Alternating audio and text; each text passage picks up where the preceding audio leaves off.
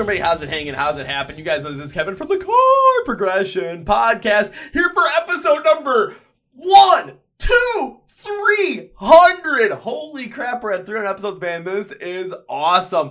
And for the podcast today, we have someone making their first ever appearance on any type of podcast, and this episode is definitely worth and worthy of number 300. Before we get started, though, I want to thank our sponsors first, Phoenix Fitness. Yes, we're getting close to the summer. Want to look good like Arnold, yeah, or you just want to, you know, hit those fitness goals. So you're gonna hit the gym, you're gonna hit, you know, gonna go run and bike and get that exercise in, whatever you can do. But in order to achieve those fitness goals, one of the best ways to help do that is to prepare and recover right, you know, pre, post workout, all that kind of stuff. That's where Phoenix Fitness comes in to help you out achieve those goals. They different pre workouts before your workout to help you get all amped up and whatnot. I do use their stim free pre workout because, dude, I got enough energy as it is. Put more like caffeine and Goran in me. You're going to see my hands go like, whoa, I'm going to get the jitters. They also have different B7 recovery compounds that help you recover and help your muscles absorb nutrients post workout. Different creatines to help you build muscle, different protein blends, AM, PM directly after your workout uh, collagen protein, plant based protein to help you build up those muscles, different multivitamins, anything you might need to your fitness goals. Phoenix Fitness has for you. So our listeners get 15 percent using code MSOTD at FXFit.com, the description of the podcast. You, Phoenix Fitness. Our second sponsor is Custom Debuts. You guys know I love all those crazy posts I have. I'm taking a look at what I have over here. There's a Day to Remember one, Rise Against with their tour with AFI and Anti Flag, an old 30 Seconds of Mars one, a sign to throw the fight one. Thank guys should throw the fight. Ice Nine Kills, and one other one from Rise Against, a sign Falling in Reverse one, a sign Rise Against, and I actually got that one from the Rave in Milwaukee. And you know what? What if, what happened if I ever get like a custom poster for myself? That's where custom debuts comes in. They give you custom posters of anything on within music. So here's what you do: you give them a band. Let's go with Falling in Reverse, and then you pick an album. Let's just go with The Drug in Me Is You, or you pick a song. Let's go with Zombify. And what they'll do is, is they will take that information. They'll make a custom poster for you based off the album artwork, based off the track list, based off the song, based on the lyrics, whatever it might be. And then they will send you a proof within 48 hours. And if you like it, yeah, you can go from it from there. If you don't like it though, you can tell them what changes you want and they'll make the changes for you. Once you're satisfied, you can get that poster sent to you on normal poster paper as a canvas print or as an aluminum freaking sign. You can be the coolest person, literally the envy of your dorm room, of your office, of your garage, of your house because you put in your basement, your neighbors are going to be like, oh my God, where'd you get that poster from like Falling in Reverse? Or where do you get that a day to remember cool poster based off of what separates you from you? Be like, ha, cousin debuts, bitch. So our listeners get 10% of the code CPP10 at Custom Views website, link description of the podcast, Custom Views. Now our feature presentation. So Jared Fuller, I believe his name is. He is one of our followers. I want to make sure I get his name right. I know I say it during the podcast as well, but I want to make sure I give him a shout out absolutely at the earliest convenience that I can. Yes, Jared Fuller, one of the followers of Core Progression Podcast, sent me a playlist of bands that I should take a listen to that he likes. Some of them I already knew, some of them I didn't. This one I didn't know was called Junk Bunny. I listened to it, and if you like that pop punk emo stuff, just that you know, just that great kind of sound, especially you know from like the mid two thousands you're going to really like Junk Bunny. So, Mac from Junk Bunny is on the podcast and we talk about what's been going on, man. We talk about the history of the band. We talk about what the band has done, you know, when they were signed, what, co- what happened with COVID, when they got dropped from their label, and what bands must do now in order to stand out and really capture a lot of that, you know, attention. On top of that, we also talk about a couple of their songs, specifically another summer song and when I bring up Bar Rescue, you see this man light the fuck up because it's Bar Rescue. So, are you guys ready for Mac and Junk Bunny? I am. Let's go! Shut it down. Well, well, well, well, well, ladies and boys and girls, listeners of the Core Progression Podcast, welcome to episode number 300. And today on the podcast, I have a guest who this is his first podcast ever. So this is kind of like something that's incredibly cool. One of our followers reached out to us, sent us a playlist of bands that he liked that we should check out. And out of the ones that we reached out to, this is the one that we wanted the most, and this is the one that we got. So please welcome Mac from the band Junk Bunny to the Core Progression Podcast. So Mac, welcome to Core Progression Podcast. Thank you, Kevin. I, I appreciate it, dude. Thanks for having me, man. Man, thanks for being on. So let's start out with this. How's everything going in your world today? As you know, we're in the midst of 2022. You know, everything seems in when it comes to the music scene back in full force. So how's everything going on your end, man? It's going. I don't know if you know this yet. So Junk Bunny, what do you know about us? I'm kind of curious actually. So you said it's a, a follower made a playlist for you or something, and yeah. So, so basically, what happened was was one of our one of the followers that we have, he made a playlist for me, and it was like, okay, no, this is some of the music that I really like. So here's some of the stuff and it had a bunch of different things in there he sent me a lot of stuff that i already like really liked like he sent flogging molly the dropkick murphys uh flatfoot 56 sent a couple other like more like you know more like 80s rock hair metal stuff but then I got to the music of Junk Bunny that was on the place. He had like two songs on there. One of them was another summer song. When I heard that one, it was just like something clicked in my mind. I'm like, I love this sound. So I dove a little bit deeper into it. And that's when I reached out to you guys about getting you guys on the podcast as a chance because I'm like, you know what? Let's give this a shot. Let's see what happens. Let's go for it. And now, hey! Awesome, dude. Shout out to that listener, whoever you are. I appreciate that, man. I'm gonna have but, to get his um, name real quick because I want to make sure that like I shout actually him out. Get... Shout him out. Let's do it. I really this guy, whoever or gal, whoever it is, I really appreciate it. I gotta I gotta find this real quick. I gotta um Mr. Jared Fuller, thank you very much, man. Thank you very Jared, much for this. Shout out Jared, that's my guy. All right, but um, so right now I'm actually the only person in the band right now. I, so there were three of us. I know this is I'm dropping it right now, and actually, I think this will actually be a really good. This is my first podcast, like you said. This might actually be a really good opportunity for me to kind of like talk about what's going on with everything because I don't know if you noticed on our socials or anything right now. It's kind of been dead silent. uh, so I was gonna say, like when it came to your socials, that's one thing that uh, this guy Jared said. He's like, you know, I haven't really seen anything on their socials in two months, so I'm not necessarily sure what's going yeah. on. I'm like, well, I like their sound anyway, so we're still going for it. Yeah. So this is actually great, I think. So it's actually just me right now, and I'm currently in the process of trying to put the band back together. So on that end, dude, trying to find another drummer, a good drummer, I think that might be harder than trying to find somebody like who plays guitar because everybody and their mom plays guitar and bass, you know what I mean? But finding like a nice drummer, I think is tough. But but uh, that's that's pretty much what's been going on with me right now is I'm just trying to rebuild. I'm I'm getting the band back together. Well, shoot, I mean, I did not know any bit of that, but hey, everyone's finding out about it now, so all right. exactly. So, you know, but um other than that, I'm writing. I'm so so. You said you heard another summer song and another one. What was your initial impression? Did you like it?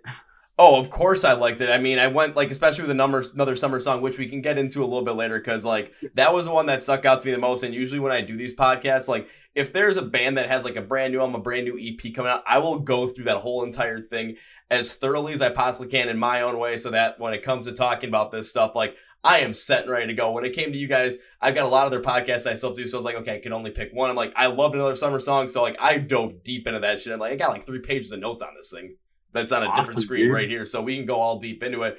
But I do want to talk a little bit more about just so you're trying to put the band kind of like you're trying to you know reconstruct it, put it back together. When it comes to finding a drummer, though, I'm not gonna lie. I recently had a band on the podcast called Ire, and they don't have a drummer either. They just have a bunch of just like guys they know that just fill in for live shows. And yeah. except for the one time where they didn't have one, so they just kind of track the drums and just like had three guys up there on stage playing.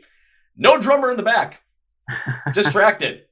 Kind of weird to see, but apparently they said it was like the best mix show ever. So it's 2022, dude. We got technology now dude before before uh before jake was our drummer before he left um we were looking for a bass player and we decided you know, let's just try to do it with the two of us. So we were actually running tracks for a while, uh, just like bass and harmonies. We were running those on tracks, and it was just the two of us up there with no bass player. And I thought that was actually kind of cool. Like whoever the guy you're talking about has a point because when you have all the track, when you have the harmonies and the bass and everything, the guy, if if you have a good sound guy, it sounds fat, dude. Especially when you get that bass mix just the way you want it, because you can just come in with with the with the everything ready to go. You know what I mean? So it's I actually kind of like that setup, but that's that you know it, we've got technology now, man. We don't have to do it the old school way. Yeah, it's use the technology to your advantage because if you're able to pull off something like that, especially if you know you're when it comes to live music, it, as it stands right now, especially if you're, you know, the sole member of Junk Bunny right now trying to reconstruct the band, if you still want to go out and play live shows, you do have the arsenal of technology to help you out with that even though it'll just be you up there and you have to basically drive the whole entire show when it comes to delivering that sound delivering those songs to the audience you're still able to do that in some sort of a capacity because of the technology that's available. Yeah. The thing about us though, you know, our uh, our sound, I mean, we're the thing is we're kind of a live band, dude. You probably picked that up from listening to the music. Oh yeah. It is it's a it's a raw kind of live energy feel, you know what I mean? So I was always, you know, before we tried doing the tracks and that kind of stuff, I was kind of hesitant about it, you know, because I'm like, man, you know, I, you know, we want to be playing everything on stage and doing all that stuff. And then, you know, we tried it out and it was kind of sweet. But I, I honestly like right now, I think I, I think I want to try to put like a legit actual band back together just to, you know, get back to my roots a little bit. You know what I mean? understandable and not only that but then if you're able to put a whole entire band back together behind you as well when it comes to you know the recording process the writing process everything around there it's you have more that collaboration style you have people with different influences coming in so that when it comes to creating continuing the sound of junk bunny going forward it's you can create it in a way that you guys want to create it on top of that though you have some other people maybe some slightly different influence in there that you could infuse into some of those songs into some of those eps into some of those albums where all of a sudden it creates a sound that is directly from you guys, but it just adds a little bit more of this twist to it, which could all of a sudden take you from, you know, where you guys are right now to I mean, I'm trying to think of a good example. All of a sudden, you know, give it another two years. If they're going to be doing So What Fest in two, three years, all of a sudden, you guys are pretty high up on that bill. Yeah, for sure. Totally. Um, anyway, dude, you mentioned, I was just thinking about this. You mentioned uh, another summer song, and that I that that's funny because that actually might be out of the songs we have out right now. That might be my that might be my favorite too. Well, shit. If that's gonna be your fa- if that's your favorite song right now, how about we just jump right into that one? Because now we I could mean, if you want. I just had to. That's what I was thinking about. I because you know it's hard to pick because it's like it's like trying to pick one of your kids to tell them like you're my favorite child and that kind of stuff. You know what I mean? But um, I think it might just because. Did you see the music video for that? I watched it once, but I mean, I've been I've mostly listened to it, like streamed it when I was working through this whole entire thing. So I don't really remember much of the music video, but like when it comes to the song, I mean, it's pretty much ingrained in my head at this point. And I was gonna. I think it might be my favorite just because that video was so fun when we did that because we did that video ourselves. Uh, like with with the guy, one of my roommates I actually live with right now. He's a videographer, and we did we did that video with him, and that was pretty fun. But I mean, if you want to go into that, we could do that for sure. Why don't we start there, especially coming in through the video as well? You know, why did you guys do it more that like DIY style with you know your roommate being the videographer and you guys just doing this just kind of that in that in that style? That's the best way to is go Yeah. from there. So okay, we did that one. That was the second video we did. Um, our biggest song, I guess you could say, is Sedona. That's like our that's our number one song that everybody knows. And uh, when we did that video, we that was back when we were signed and we had a label and everything before we got dropped because of COVID. Uh, and that for and you know what? That actually might be a better place to start is if I run through the history of the band. What do you think?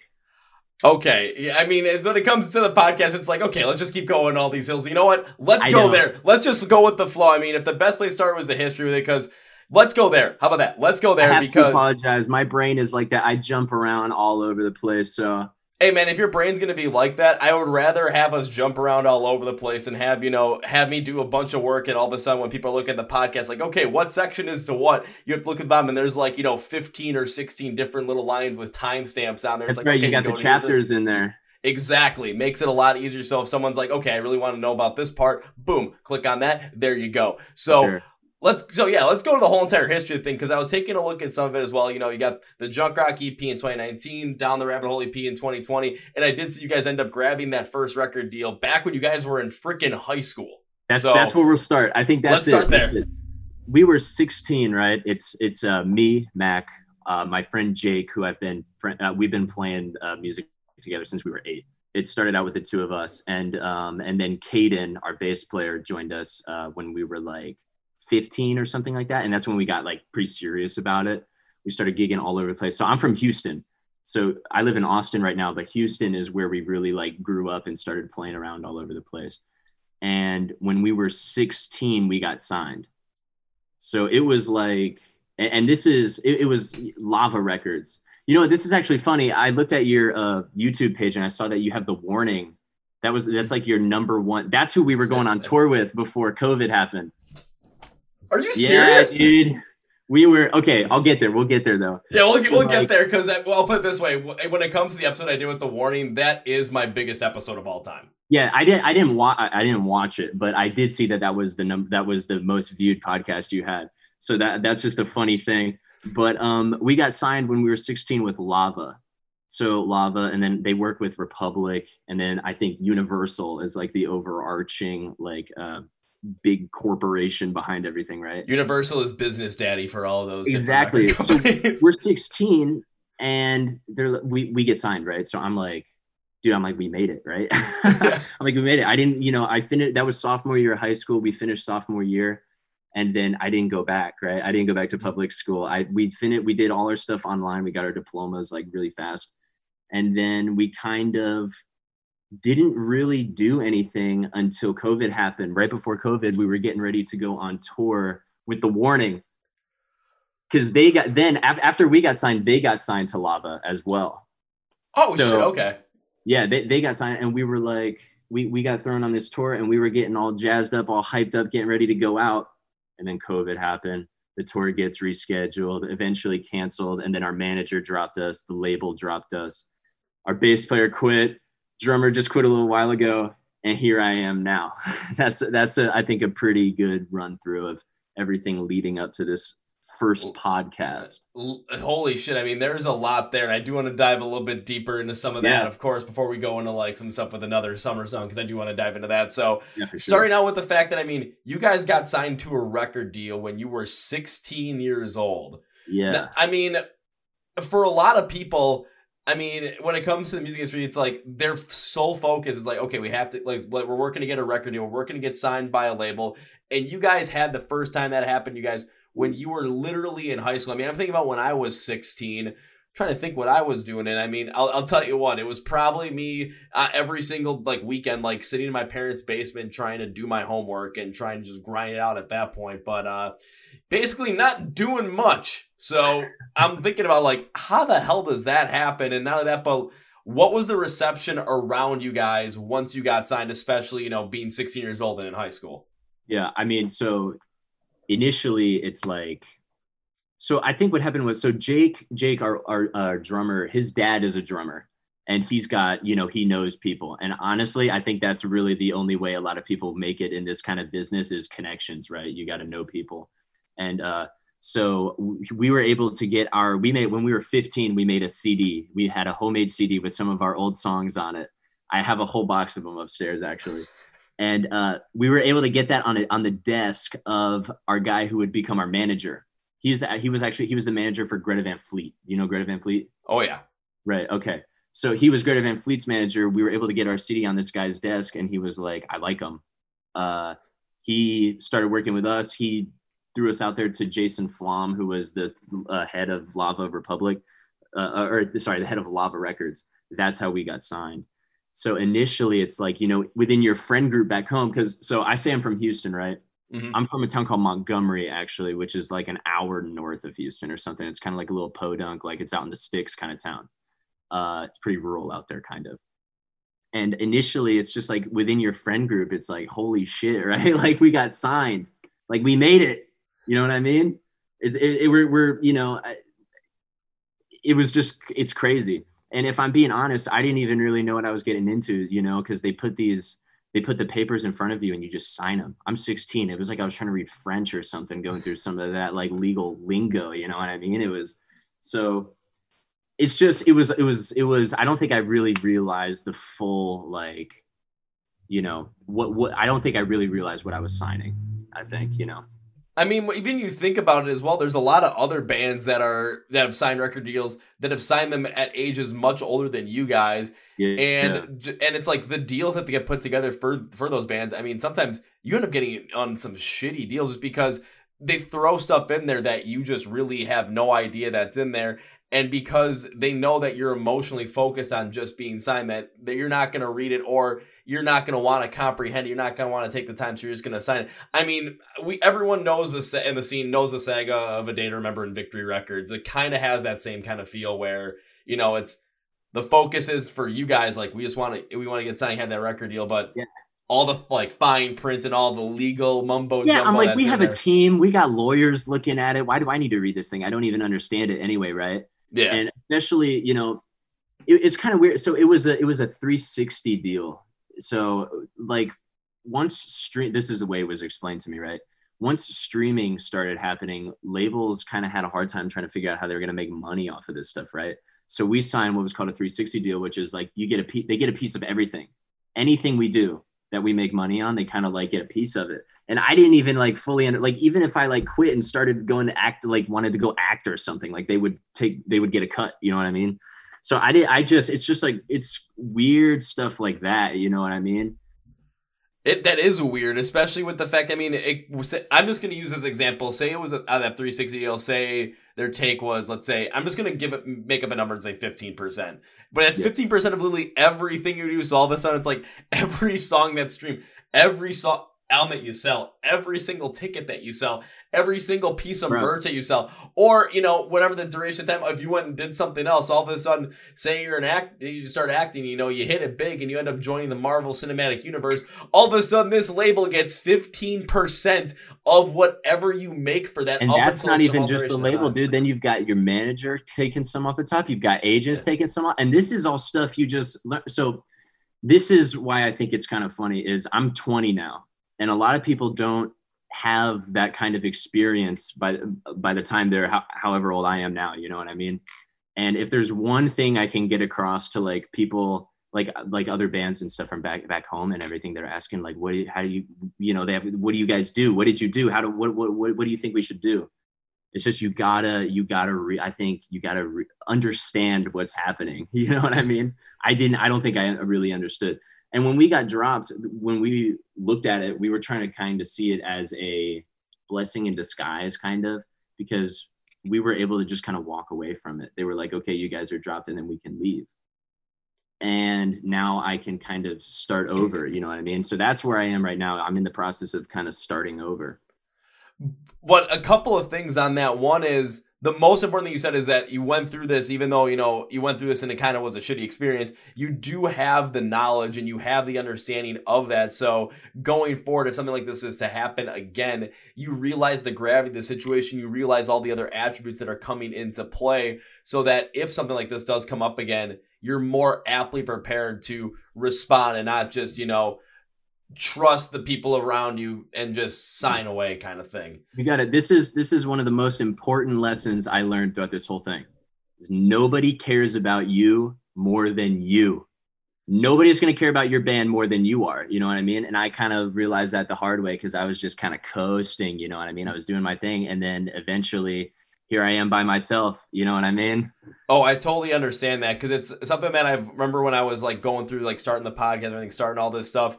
I was always listening to like a lot of Gary Vee podcasts, reading all the like Gary Vee books and shit. Because I, I still do from listening to stuff from time to time, just not as much anymore. Because I'm more focused on doing than listening in a way. But one thing I remember him always saying is like I think even like Jon Taffer said this too. You know, Mr. Bar Bro. Rescue was something like We have been watching so much Bar Rescue at our freaking. I can't believe you just brought up Bar Rescue. We're gonna talk about that after you after you make this point. Oh, absolutely, dude! I've I, at my full time job because I work from home. It's like I got the TV on, and most of for like the first like six hours, it's Bar Rescue, and then maybe some South Park. But the point I was trying to make is both those guys, Jon Taffer and Gary Vee, said like no one's gonna care more about your business than you. Of course, you have other people around you as well. If it's a business, you have other employees around you. If it's a band, you have other people around you on your team. But no one's gonna care, and no one's gonna give the energy and the, have the drive that you have, and you have to understand that. You have to expect that. That's one reason why it's hard for me to but like fathom, you know, potentially bringing someone else into the podcast and bringing someone else around this because I've got such a focus in on this and I know someone else isn't going to be nearly as focused in on it or care as much as I do. But how do I manage that? And especially how do I manage that going forward? It's kind I know I'm going to have to, but it's a tough thing I still have to wrap my head around. But it's a thing I have to realize and other bands have to realize as well because you're going to have, you know, when it comes to record labels, you're going to have labels coming for potentially coming for You're going to have agents, managers, lawyers, all this kind of stuff. Mhm. But they all have other things that they care about. They care about their business. They care about what they're doing maybe like when it comes to label, they have other bands that they might care about more than you. So you got to realize that. Yeah, for sure. Dude, I can't believe you brought up Bar Rescue. We've been we've been watching that here at the crib like every day. It's like when we're eating dinner, it's Bar Rescue. It's Jon Taffer, dude. I It's- love that guy. He's so it's Jon funny. Taffer shutting it the fuck down. Shut it down. Shut it down. I got to dude. When he, it, the one my favorite one is when he's in the car and he's watching some atrocity happen on that little screen. You know what I'm talking about? Yeah. Somebody is putting raw chicken all over the place, and he's he's like, "I gotta go to work."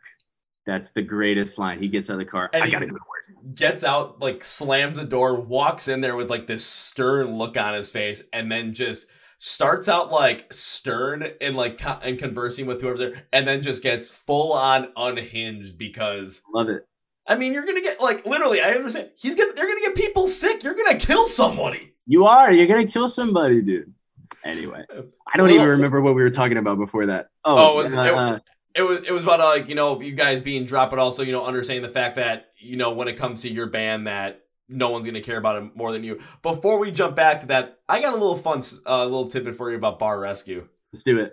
So I think Taffer's done like two bars in my where I'm from in Milwaukee, Wisconsin. He's only done two bars here.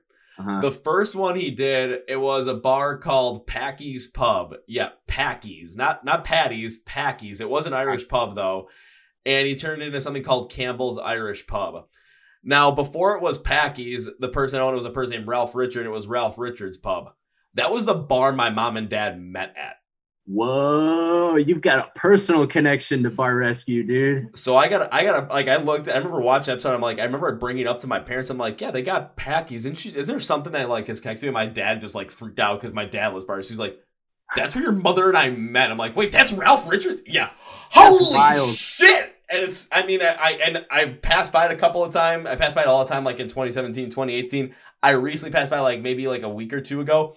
It's still going. So Yeah, hey. that's awesome, dude. Yeah, so if you ever watch that episode, the one with uh, Packy's or Campbell's Irish Pub, as it's now called, the one one of the ones in Milwaukee, that is the bar my parents met at. So that's kind of like some weird, kind of crazy tidbit about Bar I Rescue. We're we're on season three right now, so we'll see if I get to it. We'll see if we can get to it. I think it was either season three or four, so I know it's, it'll be coming, coming up. up. It's coming up. Hell yeah, that's kind of just hysterical. But yeah, just kind of using, you know, you're watching Bar Rescue and it kind of does funnel into you as the band as well, where again, you're the one that's going to care about it the most, and you have to understand that. Yeah. By the way, I want to mention this. I like your Rise Against shirt. Appeal to Reason is my one of my top, probably, if not three, five albums of all time. Okay, now you're just you're, just making me happy, man. Because Rise Against my favorite band of all time. I've got the Suffer Really? and the Witness shirt on because that's my favorite album of all time. Yeah, I've seen Rise Against, I think 14 times up to this point. I've never seen them. Oh, I've never seen them.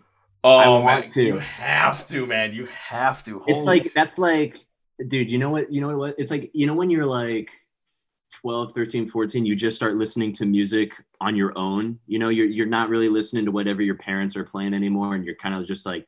It was. I, I had the Guitar Hero app on my iTouch when I was a kid. I was like probably like 12 or 13, and they had Savior on there, and I heard, I was like, this song is awesome. This shit slaps, right? And I I looked up the rest of that album and I've been listening to that album ever since. It's one of my favorite albums of all time. It reminds me of Black Ops 2 all the time because that's what I was playing at the time. Dude, I can't stop laughing at this shit because literally how I found out about Rise Against was from Guitar Hero 3 because my brother loved uh, the Prayer of the Refugee, which was the, one of the bonus tracks. So we had a shared iTunes account at the time, so we put it on there. When I started high school, that was right after Appeal the Reason came out. And on like the one of the radio stations I was listening to going to like going to school, I swear to God, this played at least once a day. Either going to school, come back from school, they always played "Savior" by Rise Against, and I would refuse to let them turn off because I fucking love the song. And it was like that was Rise Against is probably the second band that was like for me when it was like you know coming into my own like listening to music on my own and discovering it on my own that I really took to, and then it's just like just going off from there. I mean, it, that was fuck. I mean, shit, how that was 13 years ago already, and it's still Yeah. going strong. We used to actually cover Savior back when before we started like really writing our own stuff and we were we our band name used to be The Contagious. We used to be called The Contagious. We still had the same logo, the bunny with the gas mask on it. That's how we got the name Junk Bunny. But um we when we were still playing covers, we used to do Savior. I t- I forgot about that. That's wild. Shit, maybe, maybe, maybe, maybe all of a sudden, once you know, get the band built back around you, all of a sudden that might be like one little special thing you guys cover Savior by Rise Against, and then all of a sudden, I guess you guys play live, here's Savior in the crowd. I'm just gonna be like, like something's gonna click in my head and be like, uh, Yeah, dude. yeah. That's funny, man. I mean, but when you said like the thing that freaked me out about that was like literally me like if like really getting rise against and you really getting to rise against it was pretty much like the almost identical way almost identical time in the same fucking song Same song, bro. i funny. can't stop laughing at this shit It's so funny, man. oh my god yeah but if you if you get if you get a chance to go see them man oh my god you you have to man it's so much fucking fun I didn't even know if they were still like touring or not. You know, I'm sure they are. let's see so i last time i saw them was on april 12th Okay, so yeah. and the next time I get to see him is I'm going down to Florida for Welcome to Rockville, and they've got they're playing on the Saturday night, and my friends are already looking live. It's like, oh well, what show are you gonna go? I literally circle Rise Against. I'm just like, you know where to find me. Then I'm gonna be in the I'm gonna be the guy in the middle of the pit running the whole entire thing because once they once their music starts, something clicks in my brain, and it's just it's go time. That's funny. Is that maybe is that like your favorite band you think you've ever seen live? Ab- I mean, out of pro- absolutely, I would say like because I've Yeah. seen him 14 times, and every single time is just like a s- whole different state of euphoria. The last two times I went to go see him, I woke up sick as all hell. I could hardly get out of bed, and I dragged myself to the show. One was in Chicago, one was in Milwaukee.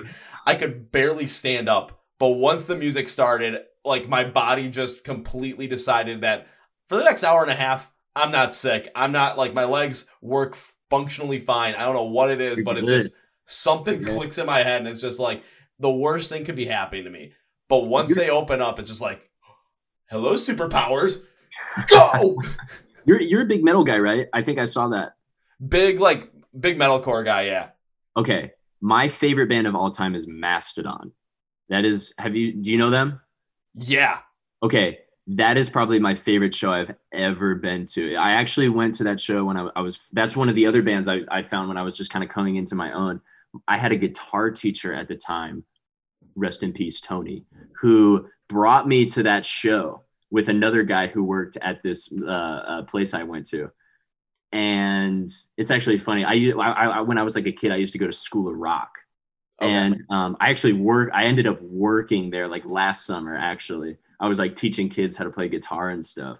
But that was probably my f- favorite show I've ever been to. Was that first time I saw Mastodon? That was at the Revention Center in Houston. It was just wild. I was like 14 in the pit, dude. Like, just, just having the time of your life, just enjoying every minute of it.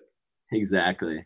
So now, now I'm kind of disappointed because I Mastodon's coming to Milwaukee. I mean, a couple days after we record this, but I already had tickets to go to the Dayseeker show because they have caskets opening for them, and I've had casket on the podcast twice, and I really want to see them live. So I was mm-hmm. like, I have to go to one or the other. And one of my friends really wanted the four Mastodon tickets I had. I'm just like, yeah. take them. it's like I can only be in two. I can't be in two places at once. Even though on May seventh, I'm gonna try and be in two places at once to see volumes in Memphis May Fire, and then drive a 20 minute like uh, try and drive as fast as I can 20 minutes to a smaller venue and hopefully catch the whole entire set for while she sleeps. Man, I only know one name you just rattled off right there, and it's only because I dated this girl in seventh grade whose favorite band was Memphis May Fire. That's, that's all I know about them. All right, well, I'll put it this way: um, volumes, metalcore, Memphis May Fire. You know they are. While she sleeps, British metalcore. Okay, gotcha. So I'm just like, I kind of want to make this happen. But if I can't make it happen, then you know I'll stay at the the, the Memphis May Fire show because Dance Gavin Dance is headlining. I'm not that big of a Dance Gavin. Dance, but you know what? If if I can't do if I can't do that, I'm gonna try and run as quickly as possible down to like freaking Cudahy, Wisconsin, to see while she sleeps. Dance Gavin Dance Sounds ain't the worst got a plan, at least. prize. I'm, I'm gonna try and make it happen. I got people going on the show. I'm like, text me whenever I, I think Gideon is going on before while she's like, text me when Gideon goes off because then I'll know how much time I have. Yeah, yeah. There you go. But okay, back to kind of like the history with you guys. So okay. I mean, you guys yeah, get- yeah. We went off on a little thing there. Oh, I love going off on little tangents though. So you guys are 16, you get the record, and then you drop out of high school, focus in on this. So how did that all kind of turn turn out? And then quickly getting your degree, your uh, get, or quickly getting your diploma. I almost said degree. That's kind of more the college thing. I think. Yeah, I didn't go to college. No, I, uh, yeah, so we got um we got signed. We we uh stopped going to public high school. We stopped going to my we I was at I was at Montgomery High School and uh we after sophomore year, like at the end of the year, I was like, I was so pumped up. I was telling all my classmates and everything. I'm like, I'm not coming back. You guys aren't going to see me. I got signed. I'm going to be famous. Like you'll see me on, you know, you'll see me on TV. You know what I mean? like, uh, and uh, I mean, we we we they we got signed up. Like whoever was hooking us up with all of our stuff, we we signed up with uh, UT. There's a UT High School online, and we just got our diplomas online um, I mean, we were grinding. We got like two years worth of work done in like less than a year, and we were flying. You know, they got uh, I think Lava's headquarters or at least their studio. It was in like New York. We were like flying to New York, playing for people, doing stuff like that. And um, what ended up happening was really we just kind of like we we recorded uh, those two EPs that we have, and we put those out, and then we kind of just sat. Or honestly, I think they were our manager at least kind of just had us sitting around until we turned 18, I think, because we were still minors.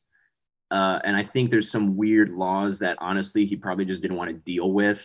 and, you know, so they were just waiting until we turn 18. We turn 18 and we're getting ready to go on tour. COVID. So, yeah. Yeah, and not only that, but you guys were going we're going on tour with the warning at that the point. Warning. And so now we that, but doing we were doing three months straight. The first half was with the warning, and then we were going out with Pop Evil. You know, Pop Evil? oh God, bro, it was gonna be epic. It was gonna be so dope. We were opening up for Pop Evil. Like uh, we were doing 55 shows in the U.S. and Canada. It was all set up, dude. and I- you know, you know, I mean, just thinking about it too, because I mean, take a look at where those bands were at that point and where those bands have gone since then. Using Pop, e- Pop Evil, Pop Evil has just been cons- a consistent player for a, for a couple for a good number of years at this point, and especially over the last like year and a half to two years, especially with go like they just been constantly touring as much as possible. I think they're one of the first bands to really like a, like one of the larger bands to go out back on tour post COVID. And then you look at the warning where it, when you guys are going on supposed to go on tour with them in 2020, I think that at that point. I know their bassist would have been under 18. I'm not sure if their drummer would have been under 18 at that point because hmm. I think uh, Paul just turned 20. I'm not. I'm not. I don't remember though. Oh, yeah, I don't remember. But like I, but like again, they would have had a similar situation to you guys at that point as well. So Yeah, we were on the to- same label and everything too. yeah, yeah. So I don't know exactly know what potentially what your maybe your manager was just being lazy or not. But I've heard plenty of stories where managers are just being lazy, or it's like you know maybe they it's like oh you got this band, you got this other band, and like they're putting all their focus into the in a one band. There's kind of just you know kind of just beating around the bush with potentially you guys. It's like well that doesn't really help out anybody. And I know I know Greta Van Fleet was like his baby. You know, he really brought those guys to like where they are now.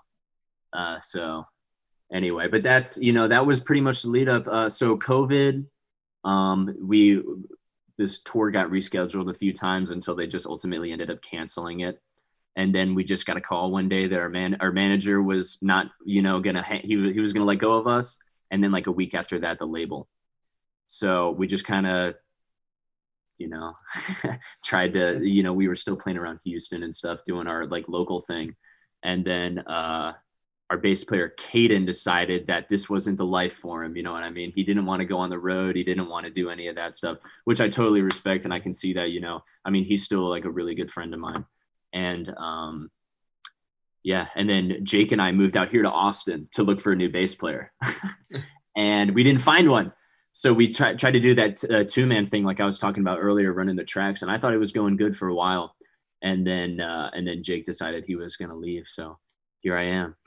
So, so here you are, because that was I, that's always one thing whenever I hear about you know band members. It's like I never know what kind of the situation is. When it comes to Caden, it's totally understandable. Where seeing kind of where the life would have been and, and understanding that that life just isn't for him and Yeah. making that decision. I mean that's, ju- that's that's a respectable decision there, clearly. And as long as you guys are still closely connected and good friends, honestly, that's really what matters in it all because it, when it comes down to like being in a band, it does have it does have you know it's a music business. It is a business, but Yeah. one thing you never want to really lose is those close personal friendships that you build up because of a business.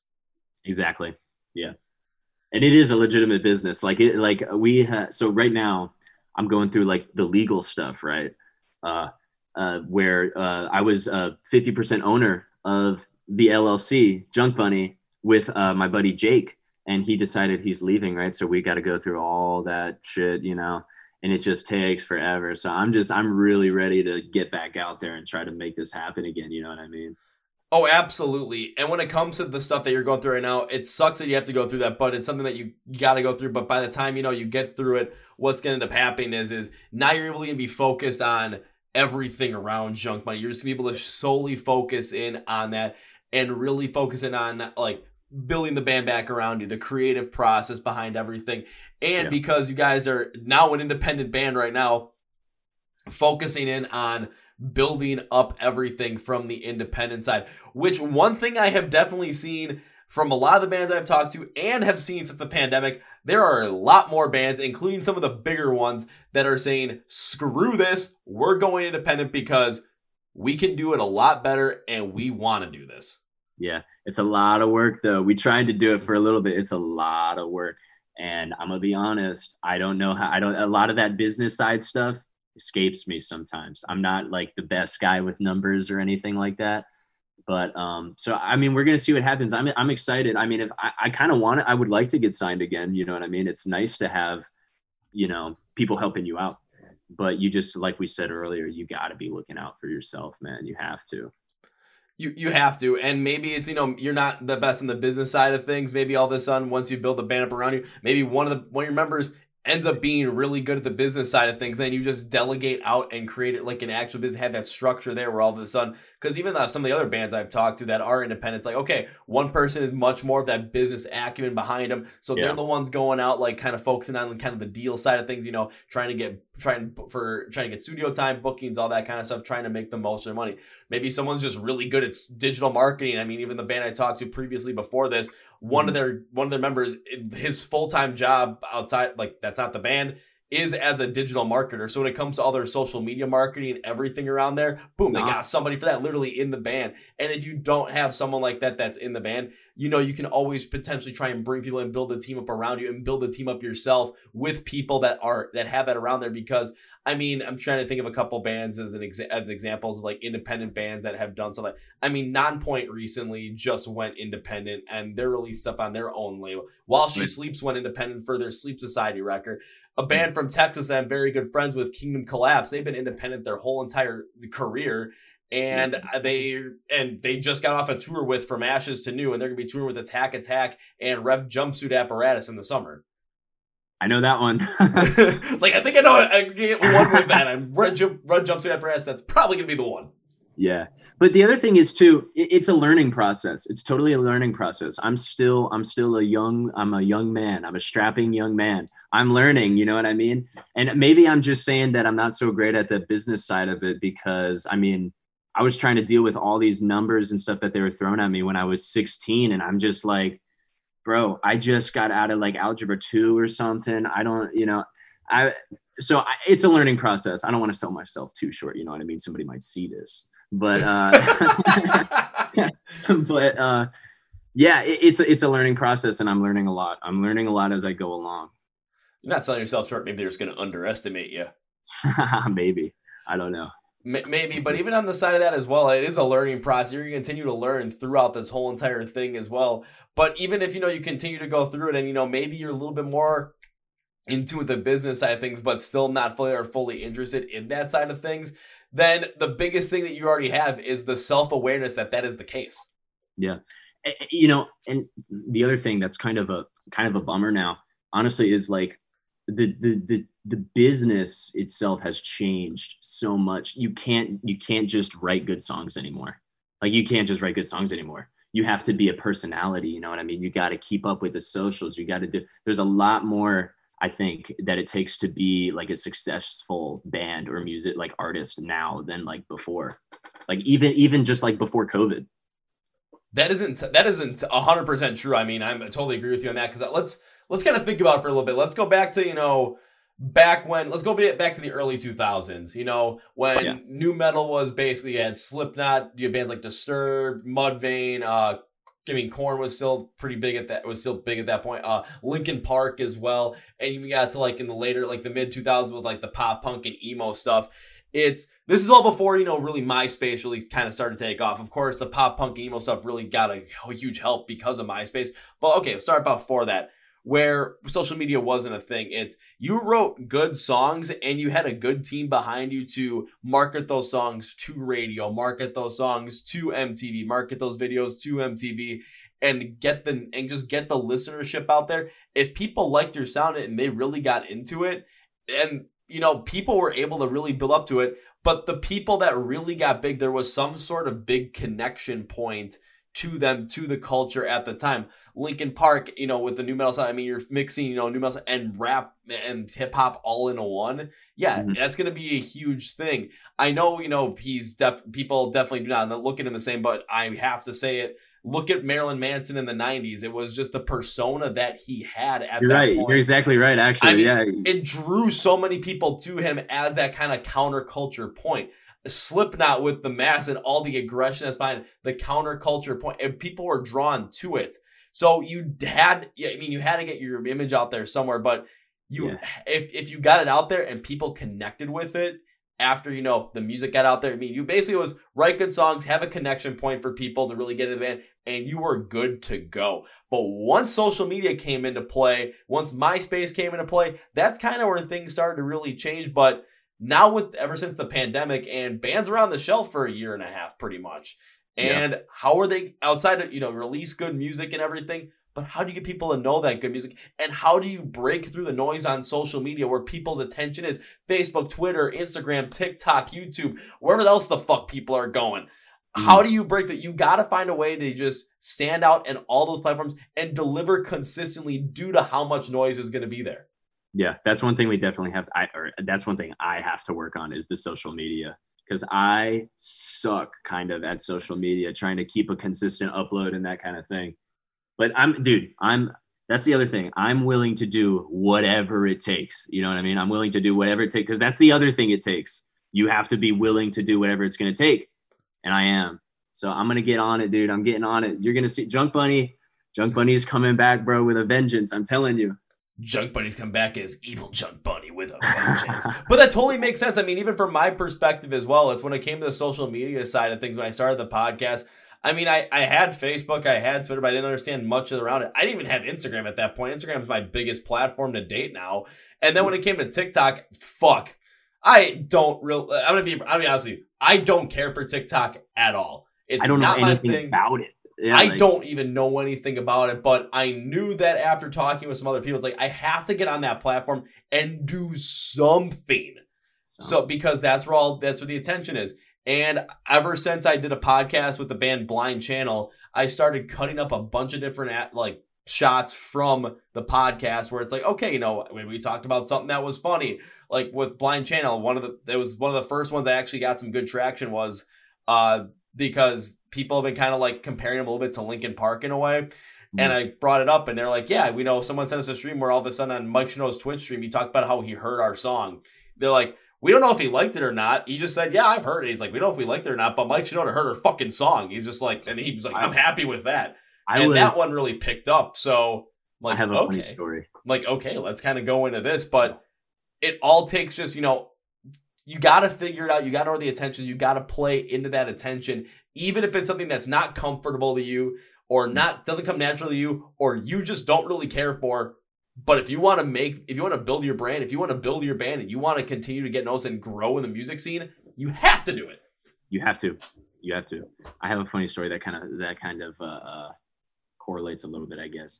Oh, I was I was with my friend Seth and we, we were doing like a car meet or something because he had like he has this sweet like 2001 Mustang GT, and uh, we were driving this thing to Kemah. Anybody who's from like Houston knows what I'm talking about. We were driving to Kemah uh, to do this like meet, and we were eating at this restaurant with at this big table with all these people from the car meet, and I got a text from our manager saying that Travis Barker had heard our music and like liked it, and I was just like, I, I don't know how he heard. I think it was because uh, John Feldmann, and you can tell that we we have a lot of like we have a lot of pop punk influence. Like I went mm-hmm. through a huge Blink 182 thing, like a huge one.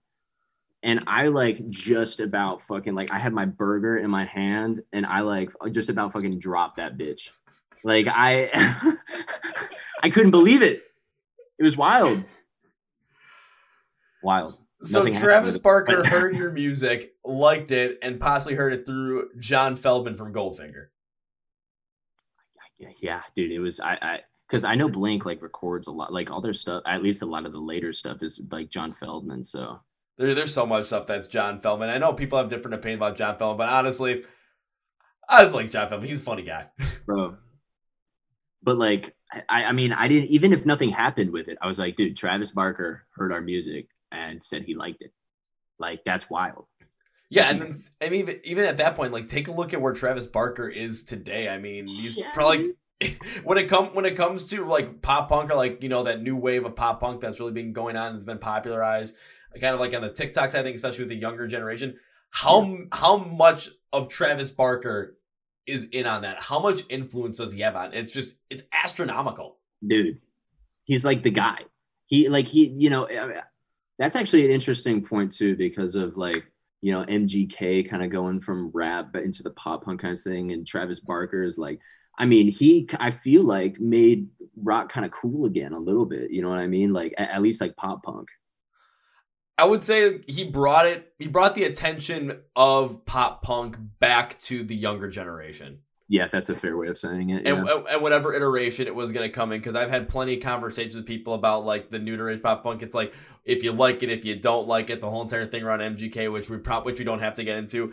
But i'll just use it as this it's just what travis barker has done over the past couple of years with all the artists that he's worked with he has brought this new di- style of pop punk or whatever this current style of pop punk is to the younger generation has brought it to prominence in basically whatever they're streaming on their phones whatever it might be and that opens the door for them for all these new this new blood and all these new kids that are maybe 13 14 years old forming their musical opinions and really getting into music for themselves for the first time and really getting those bands that are going to be the strongest bands that they like like we did with rise against. Yeah dude.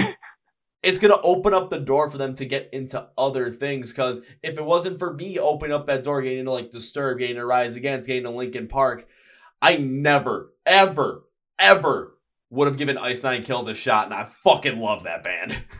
what, what, what band was that Ice Nine Kills. Mm, never heard of them Just imagine metalcore, but everything is based. Their last two albums are all every song is based off of a different horror movie.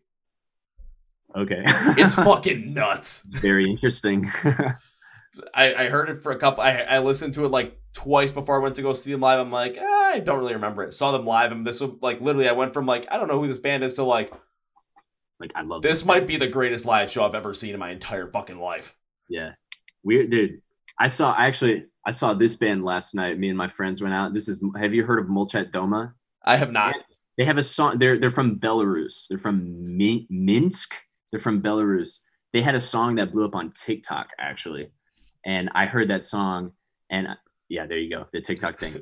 and I uh yeah, now they're touring all over the world and we went to that show last night, dude. Killer. Killer. It was awesome, but it's just like kind of like a weird thing, you know. Like I, I don't understand anything he's saying, but they, they have bops, dude. They have bops. It's like a new wave, kind of like new wave, cold wave kind of thing. okay. But uh, like a lot of stuff coming out of like that area. But, Yeah, I mean, um, even like go you go over to Central Europe and go to Germany. I mean, Electric Callboy is just taking the fucking scene by storm, and it's just yeah. party. It's party fucking metalcore, and it's fun as all hell. But like, I dude, I had to say something about that because I saw them last night and it was wild. But like adding on to that as well with the band you saw, what was their name again? So I don't fuck it up. Molchat Doma. It's in it. This is like in Russian, so you can't really read it. Okay. So yeah. Molchatoma. So when it comes to them, it's like you heard like they had a song blow up on TikTok. Blew So up. It was in. I saw it in a meme. Like like like it was in a meme. They they.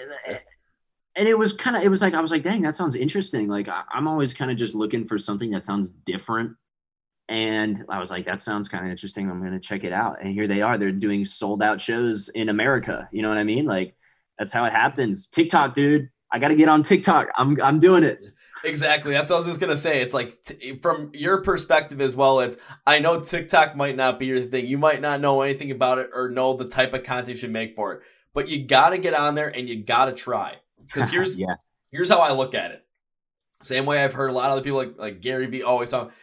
It's if you're not on that platform, I mean, no one's going to recognize because you're not there. It's like the classic, you know, you miss 100% of the shots you don't take. Wayne Gretzky, Michael Scott, Kevin Hellistead. Yeah, I'm throwing that in there because I want to. Ugh.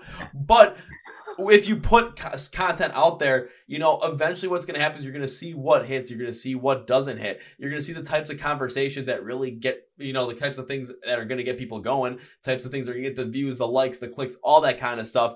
And you're going to be able to potentially cater your content to that while still maintaining your own style because you're trying to figure it out with your own style and you're going to figure it out from there. Even with like the stuff I do for the podcast, the the biggest piece of uh biggest TikTok video I've ever had. I think it has close to twenty thousand views right now. It was literally one a band that was describing how they recorded vocals for one of their songs, and it was because the guy woke up from a drunken bender and was like, "Oh God, kill me," and literally just went on a whole writing binge because he was just so pissed off that he was hungover.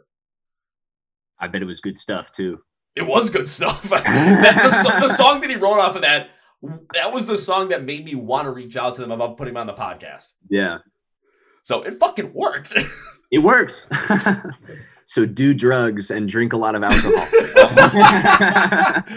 but I mean, again, do like that. The, Don't again, do that. The whole point of that is just you never know what's going to hit. And you never know, especially from your perspective as a musician, when it comes to those platforms. You never know what song is going to hit. You yeah. never know what part of the song is going to hit. Because maybe you end up putting something out there. Maybe you'd splice up a piece of like another summer song, put it out on TikTok, and all of a sudden, especially with summer coming right up, holy shit, you never know. Exact that could definitely pick up and just take off and just go nuts.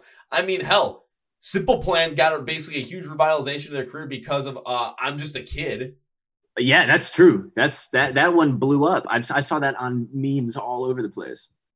Exactly. So like even a song that has been around for a good amount of time, if it hits a different audience and it hits them in a captivating way that ends up, you know, captivating them today, but also another way to think about it too, especially when it comes to music is hits them in a captivating way, but gives them a chance to make that video themselves and get the attention onto them as well.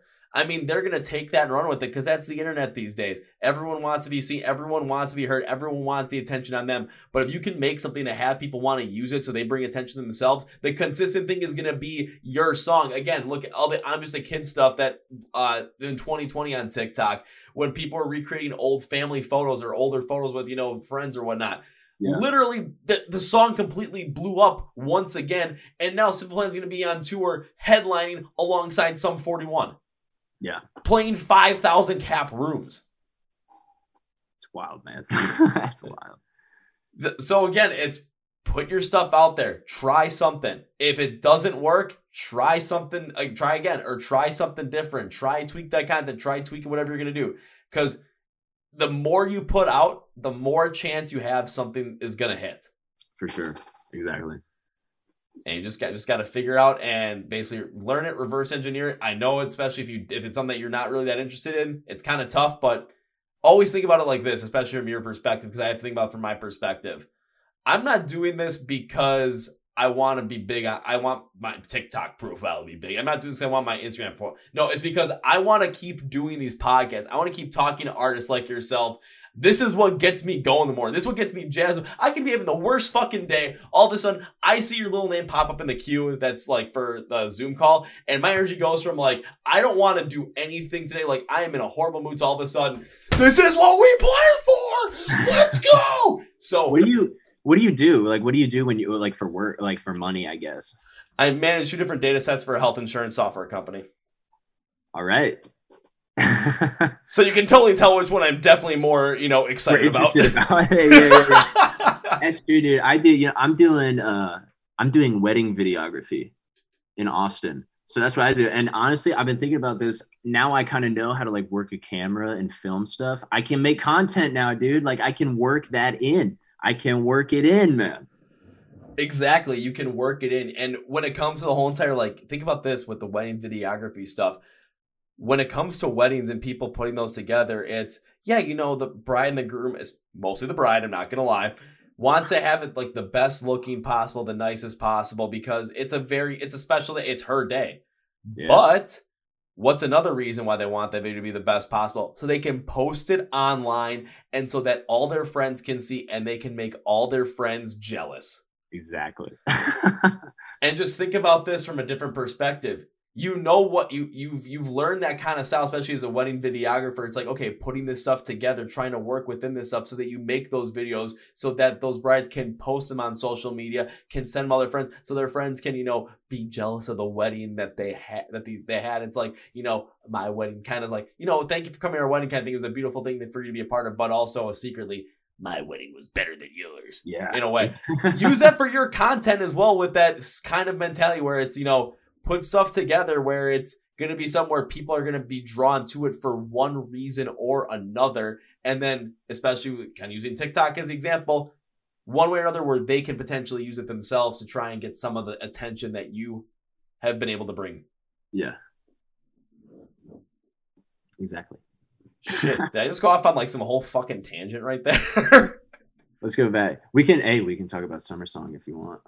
Oh shit, we can because I know we brought we literally brought that up like seven minutes into there, and now we're about fifty-seven minutes into this. So let's get Whoa! back to the music, man. Let's get back to why, why we're here. No, I'm just I'm, I'm playing. Hey, we've been talking about you know the music the whole entire time. Know, we just I took know, off. We, we took some other tangents. We went some other ways, but again, the whole entire focus has pretty much yeah. been on you know the you you in the band, you with Junk Bunny, the history the, behind the band, and yeah. especially going forward, what ideas to potentially you know grow the band and kind of different ideas that other other bands that are in the exact same position as you or further along or you know just starting out can use as well. Exactly. Yeah. So jump into another summer song. First things first. Except you said this is like the one song that right now that's like you're really connecting with. It's like the it song. It's like be, it might be have, my favorite. Why is that? Shoot, dude. It honestly, well, the the video was really fun to make. It, it, that one has some of the strongest harmonies I think that we have in in a lot of our songs. And also, dude, it's that breakdown in the middle. That that that's one of my favorite part. Like uh, live, it's one of my. I think that might be why it's my favorite is because it's one of my favorite ones to do live. It's one of the most fun ones. I think that might be why and you're able to kind of like transcend the energy that you feel and the fun part that you feel from it by playing it live to the audience so that when they listen to it and they see it live that's the thing that they that's like if they're gonna remember one point about the show it might be another summer song and it might be that specific part because it's just like it yeah. hits them in a different way. They see you on stage you're bringing the energy for it they're gonna feel it all the way through. when we do that one live we we, we would drag it out twice as long and I have a uh, on my modeler that I use. I hit a lower octave, so it's like, and it's, oh, dude, it's it's so awesome. Getting, bringing in some of the chugs on this one, like exactly. Now I do want to ask you this question because usually when I go deep in these songs, one thing that always I connect with them, why I connect with some of these on a much deeper basis, especially when I go through, I like to try and find out the meaning of these songs. Mm-hmm. So when it comes to their summer song, what did you write this song about? What's the mean behind it? Also, because I want to see how close I actually came to it. I want to. I want to hear what you thought it was about. All right, let me turn to the side because I've got it written down. It's about. I wrote like, this song when I was 15. Oh, we 15. So I oh. want to hear what you think about what. Okay, because it, it's. I'm looking at it. Let's see. How many lines of text is this? One, two, three, four, five, six, seven, eight, nine, ten, eleven. About twelve lines of text. This is a full fucking paragraph right here. How I, I look. Wait how I looked at it, I think uh, the meaning I thought was about kind of growing up and realizing that, you know, those summer memories that we had and loved are now past us. When we were younger, remember summer always being this magical time when responsibilities were absolutely nothing, where we would just go out and have fun with our friends, throwing water balloons at their faces, playing basketball well past the streetlights going on, and hell, running around the neighborhood until midnight. And as we got into high school, all the summer flings, you know, the pool hopping, all the other stupid shit that we used to do. Again, lack of responsibilities. But now that we are older, those summer times are gone and we spend summer doing some, you know, potential big things because we have the money to do them. But most of the time we're working and that freedom and lack of responsibility to do anything in the drop of the hat is now gone. And this is like another summer song where we realize those times are gone, but we're all still connected within that way. So it has a nostalgia factor to it, but also realizing that, you know, we had those times. Those times are good. We but we can still have another good summer we just it's just not going to be the same that we had it as when we were kids. That's pretty good, dude. that's a pretty good little syn- synopsis. Is that what they say there? Yeah, that, that's a good word dude, for it. That's pretty good. I mean, yeah, yeah. It's just uh, uh you know, I wanted to write a summertime song. That's what I was feeling. I, w- I must have been listening to a lot of Blink, and I was like, I'm gonna do it. I'm, I'm gonna do a summer song. I'm I want to write it uh, just another summer song. You know what I mean? And yeah, it's it's it's it's that's pretty good. It's about having. It's about. It's mostly about wanting to have a good time, like during some like you, you like you know, I don't know. I I get a lot of uh I get FOMO pretty bad. I think and it, it's that kind of thing and this is actually a kind of a running theme i think throughout a lot of this stuff on on those uh, songs is there's kind of a theme of not wanting to be alone and being scared of that and it, it's that kind of plays into it. it's about wanting to have a good summer not wanting to spend it by yourself and wanting to have a, just a good time with your friends that's that's that's pretty I like the way you said it better though. well, kind of connecting both of them as well, kind of connecting what you said versus kind of where I took it as well, because it's there was a very strong connection to there where you're saying you know wanting to have a good summer, and I mean think about as a kid, you always had a good freaking summer, even. Even even mm. what even if like you know you broke a bone that summer you know you had some crazy kind of memory of course I I'll put this I've only ever broken a bone once it wasn't during summer it was at a day to remember concert and I kept moshing because fuck that which bone which bone was it was right pinky right pinky. pinky? This whole I've part of my finger went from here to here. Oh, And I literally said, that's not right. oh my god, dude! I broke in two bones, and they were both toes. I broke my pinky toe. I ran into a box. I think at like my at at, uh, at, at uh, my friend. It was at Jake's grandpa's apartment, I think, or condo or whatever. I ran into a box and fucking obliterated my pinky toe. And then we were at a gig one time, and I was opening up a trunk to a car, and we had a folding table that we were selling merch on, and it slid out and landed right on my foot and broke my toes. And I played I played a show with broken toes, two broken toes. Well, shit. I mean, you can't really do anything for broken toes. It's just kind of the bad part about it, though. But hey, it's a, it's always a fun story. To, you know, I played hurt. It's like kind of getting the this is Yeah. what we play for kind of injured. feel. Dave Grohl's got nothing on me, dude. Yeah, Dave, Dave Dave Grohl breaking his leg during a show and then literally having an EMT hold his leg in place Yeah. when he played the rest of the show. Got nothing on my broken me, toes, dude. man. anyway, but yeah, dude, you nailed it. I think that that's yeah, that's pretty much uh and then that video, the video was fun. So so when we did Sedona, that was the first video we did. Did I I think I talked about this already. We did that with a label. There was like a big budget and everything Yeah. we out in California. For that one, we were like, we're gonna do it with our friend. Uh, and we're gonna spend probably like not like no money at all on it and we're just going to do it ourselves and have fun with it come up with everything ourselves and even though you know and we did that with the, our video for see you in heaven too and um man it was just so fun it was so fun like that shot of uh like when jake's coming down the hill on a skateboard that's like in our neighborhood like yeah like you guys are just doing this, just having fun with it, and then of course that fun is to come across through the music video as well. And you know, of kind of think about this with music videos. One thing that we've seen recently, especially kind of more in the rock and metal scene, and I'm going to use Ice Nine Kills as the example for this. Of course, they've got a bigger budget with Fearless Records behind them, the label behind them.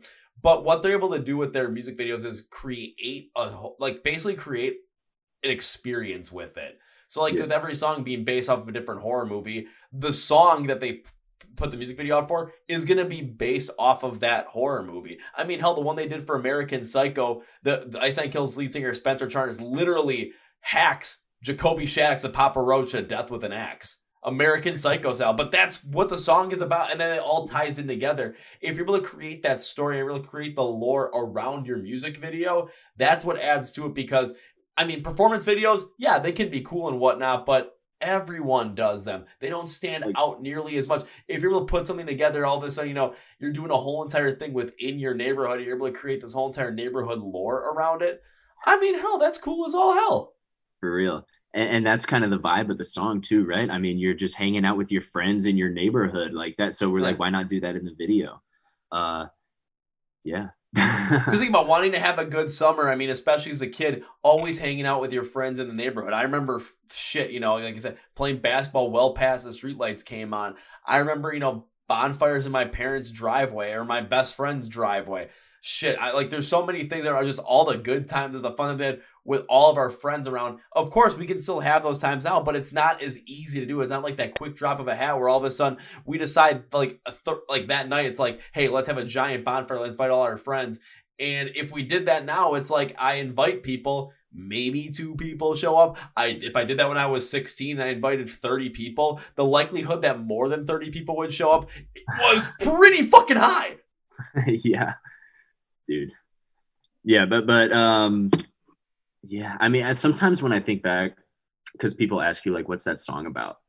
Like especially when we were signed and we were doing like interviews and stuff and they're asking what the songs are about. I would have trouble thinking back cuz I was like, dude, I wrote this like forever ago. I didn't even know what I was thinking when I came up with these words. You know what I mean? Yeah. But then you, you know, you think about it and I'm like, okay, that's what I was talking about. I think.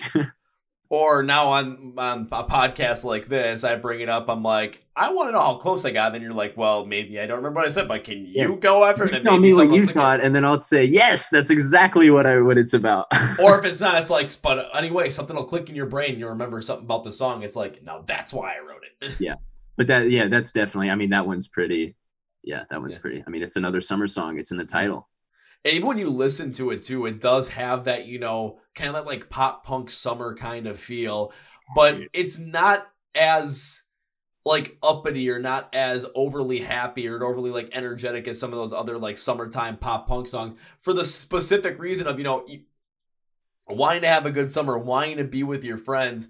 But, you know, as you grow older, everyone has different responsibilities. People get married, people have kids, people have jobs, people have other things that they're doing. People are traveling, so you don't have the ability to have that anymore. So most of the time when it comes to, you know, those good summer memories, a lot of the times most of them are focused in the past, especially as we grow older. Yeah, and that yeah a lot of our songs are kind of like that where uh it's there's undertones of like something a little more melancholy i guess you could say it. Like i mean that whole first verse is talking about all my you know my friends are all gone. I got nothing left on my walls you know that kind of like it's you know you don't want to end up like that. Nobody wants to end up like that you know with no friends. Like another big one of ours like uh, uh might be like like our second biggest song or something is see you in heaven. And that song it's kind of hard to tell from the lyrics is about um like there's a there's back home in Montgomery there's a road called 105 it's like the highway. That's the highway. And uh, there were a bunch of people from our class who got into car wrecks and died. So I wanted to do a song about two high school kids who get into a car accident and one of them lives and the other one doesn't. And that's see you in heaven. She said I'll see you in heaven but I won't see you tonight. Like that's what that one's about. Whoa. Yeah, and so you know, I, I don't know. I, it's, there's just a lot that that's kind. Of, I'm trying to think of some of the other ones too. I mean, but that that's point made. I mean, it's kind of like I, I like I like to throw in a lot of those more a little more you know sad undertones. Well, I mean, when you think about it as well, it, life isn't always going to be happy, gumdrop filled kind of things where it, uh, but life's life's not going to be an Eskimo call or an electric callboy music video. Yeah. And that's Exactly. where in life there's always going to be things that happen in there. And yeah, there's going to be times in life where things don't go well. We went through a fucking pandemic where the world pretty much shut down and people were put off in a much worse place than they were beforehand because of that. So, yeah, life isn't always peaches and cream or, you know, la la la la la la la. Life isn't always watching the movie Shrek. Yeah, I guess. yeah, I wish it was. I Oh, wish. It, it would be because then all the time we'd be laughing at uh, Eddie Murphy voicing Donkey about We'd be "I'm making listening to. Smash Mouth and oh man, perfect world, a more perfect world, dude. Every morning when you'd wake up and you open your bedroom door, all of a sudden somebody wants, yeah, and you're just feeling good. But you know, putting in especially some of those personal undertones, like with especially with uh, "See You in Heaven," or it, yeah, we'll "See You in Heaven," right? Or "See You Soon." yeah, yeah. See you in heaven. Yeah. See you in heaven. I just want to make sure I got it right. But like having that personal undertone to it, but also having it as a story that relates to that personal message that you're trying to put out there, it allows for other people to listen to the song, understand the emotion, understand the core like the core emotion that's at the meaning of that song and then have people build off it from there because not everyone's going to be not everyone's from Montgomery Texas. Not everyone's going to know the Yeah. story of the stuff that happened on 105 not everyone's going to have the emotional connection to there. But maybe someone has a connection similar to that where maybe they lost someone close to them in an unfortunate drunk driving incident. Maybe they lost someone just on just any sort of accident that happened. Maybe they just lost someone to a, a, a disease. Who knows what it might be but because it has that emotion of loss to it people Mhm. are gonna be able to connect with it in some way or another based on the the story that the lyrics are telling, but without going so direct, so that you don't you can't re- so with without like limiting the amount of relatability to it Yeah. because you didn't exactly go through that. and honestly that that might be one of my favorite thing or that might be my favorite thing about music is that it means something different to every single person so like i that like when i asked you what you thought it was about like i like yeah we joke around about like oh yeah i just wanted to see what you said but that is one of my favorite things to ask people is what they thought the song was about because i'm really interested to see how they took it in because i wrote this thing i want to see what they thought about it like how they took it in and what they thought or, or what it means to them because it's different for every person.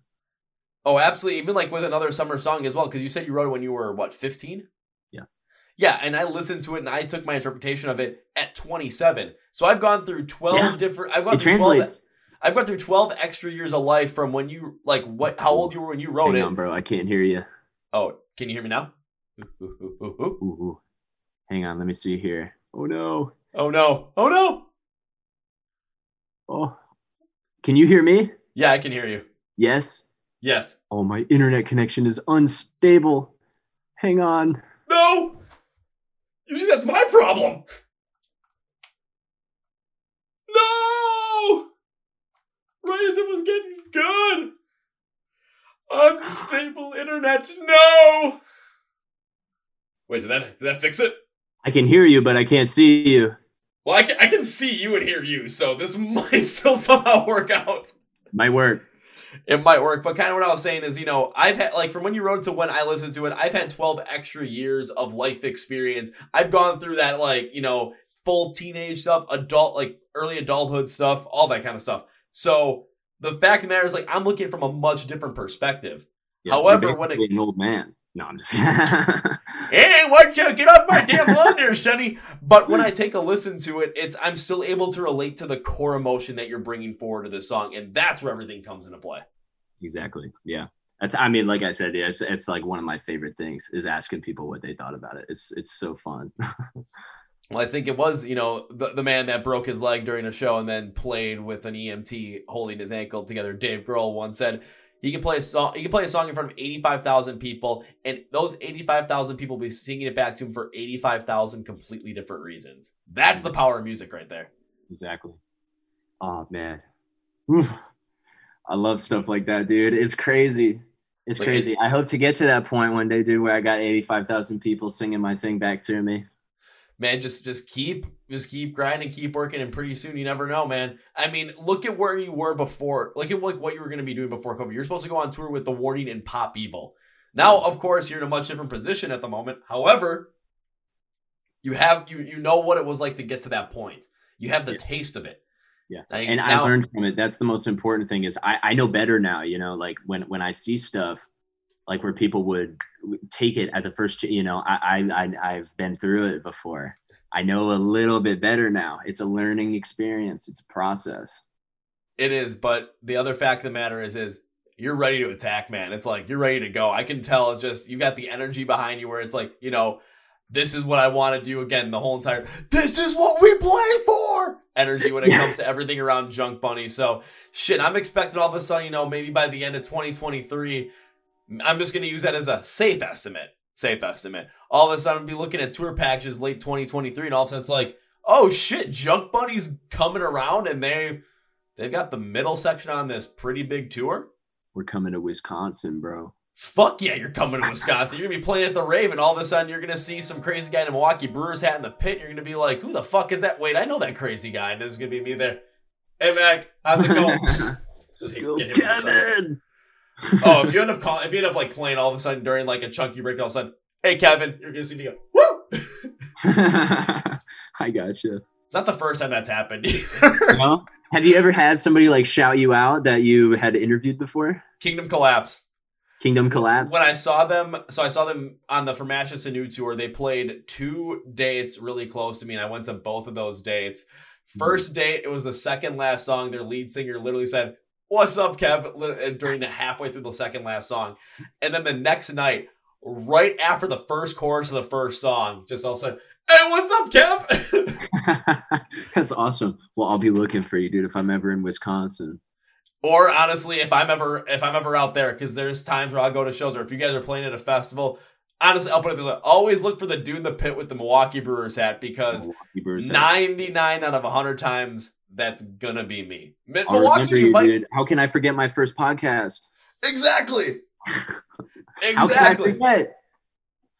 If you if you forget though, well, at the end of the podcast, I'll do so. I'll I'll make you a promise to make sure you don't forget. So. How about we put it this way, Mac? As we bring this podcast to its conclusion, one thing I always like to do at the end is give my guest, which is you at this point, a chance to say whatever you want to say, plug whatever you want to plug, promote whatever you want to promote at the end of this podcast. So, Mac, floor is yours, my man. Oh man. Okay, let me think. Well, I'm looking for a drummer.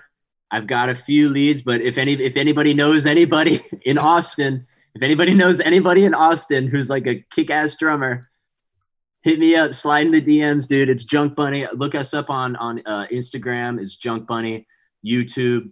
I mean, we're on everything. Apple Music, Spotify. I'm looking right in the camera because I'm a professional. And uh let me think, man. There's gonna be. I've been writing, dude. There's gonna be new music soon. I'm. I'm. I, we've been saying that for a while, but there's gonna be new music coming soon, and it's really awesome. It's even better than the other stuff that's out right now. So, uh, other than that, watch Bar Rescue. It's good stuff while you're eating. Uh, stay hydrated. I think that might be my plug, dude. Pretty good plug. Now it's my time to end this podcast with three very specific things. So first off, when it comes to Junk Bunny, you're gonna want to get in the know with them on social media, especially once they get the TikTok thing going. You're gonna want to see what they put together for that. YouTube, you want to stream the music on Spotify, Music, all that, go, all those places. Gonna want to buy these downloads, buy merch wherever you can to, for these guys, support them wherever you can, and also share them around there. So you know, when it comes to Mac, he can help find that drummer from the Austin area that's really going to help take Junk Bunny to the next level. So, you, in order to make sure you get in all the know with Junk Bunny and not have to search it up yourself, let me do all the fucking legwork for you. Go to the description of the podcast. You're going to see something that says Find Junk Bunny Online. You're going to see labels for social media accounts, YouTube channel, where to stream their music, website, all that kind of stuff. And then you're going to see links next to them. So all you have to do is click the link. It'll take you right there. I'm doing all the legwork for you. All you have to do is click that link and click that like button, click that subscribe button, whatever it might be. I'm making it a two click thing or a two tap thing if you're on your phone. Come on. Can't get any better than that. Easy. Do it.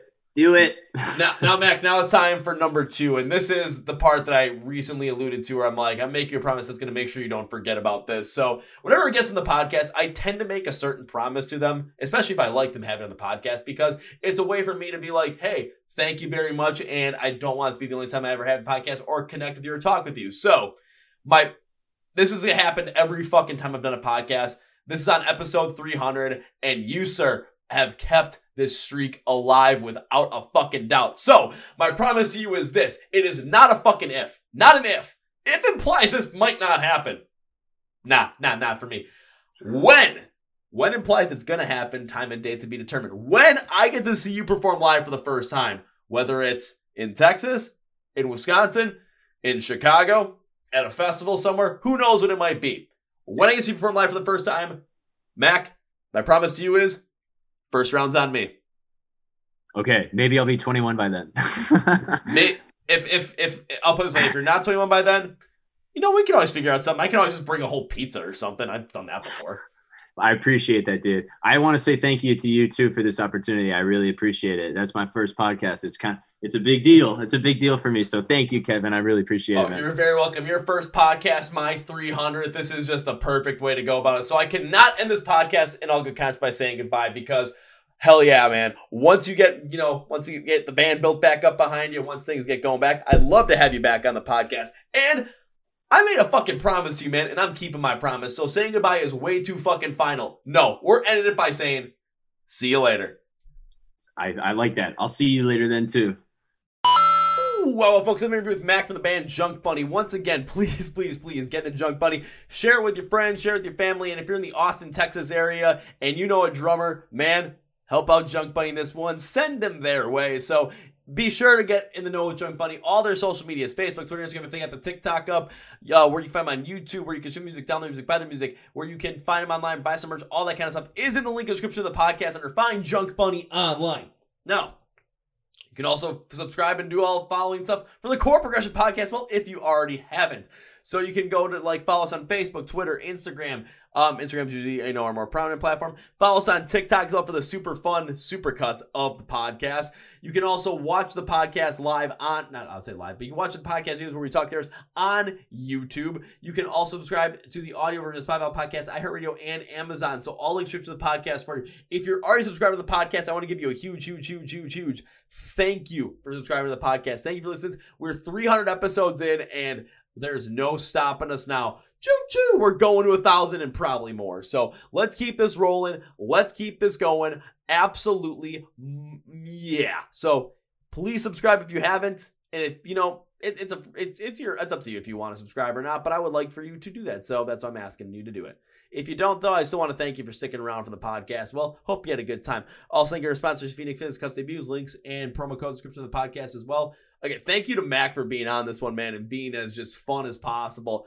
Great person, great conversation with Mac from Junk Bunny, and for his first ever podcast, due to the freaking pro, had a great time. So instead of saying, you know, our normal stuff, let's end it with, you know, come on, Mr. Taffer, give it to me. Say, shut it down. So everyone else say shut it down. Shut it down. All right. So on that note, that's gonna be it for you guys. Thank you for watching to the Core Progression Podcast. My name is Kevin, and you guys know how I end every single one. Them to the big, healthy, and hearty. See ya. Yeah. shut it down.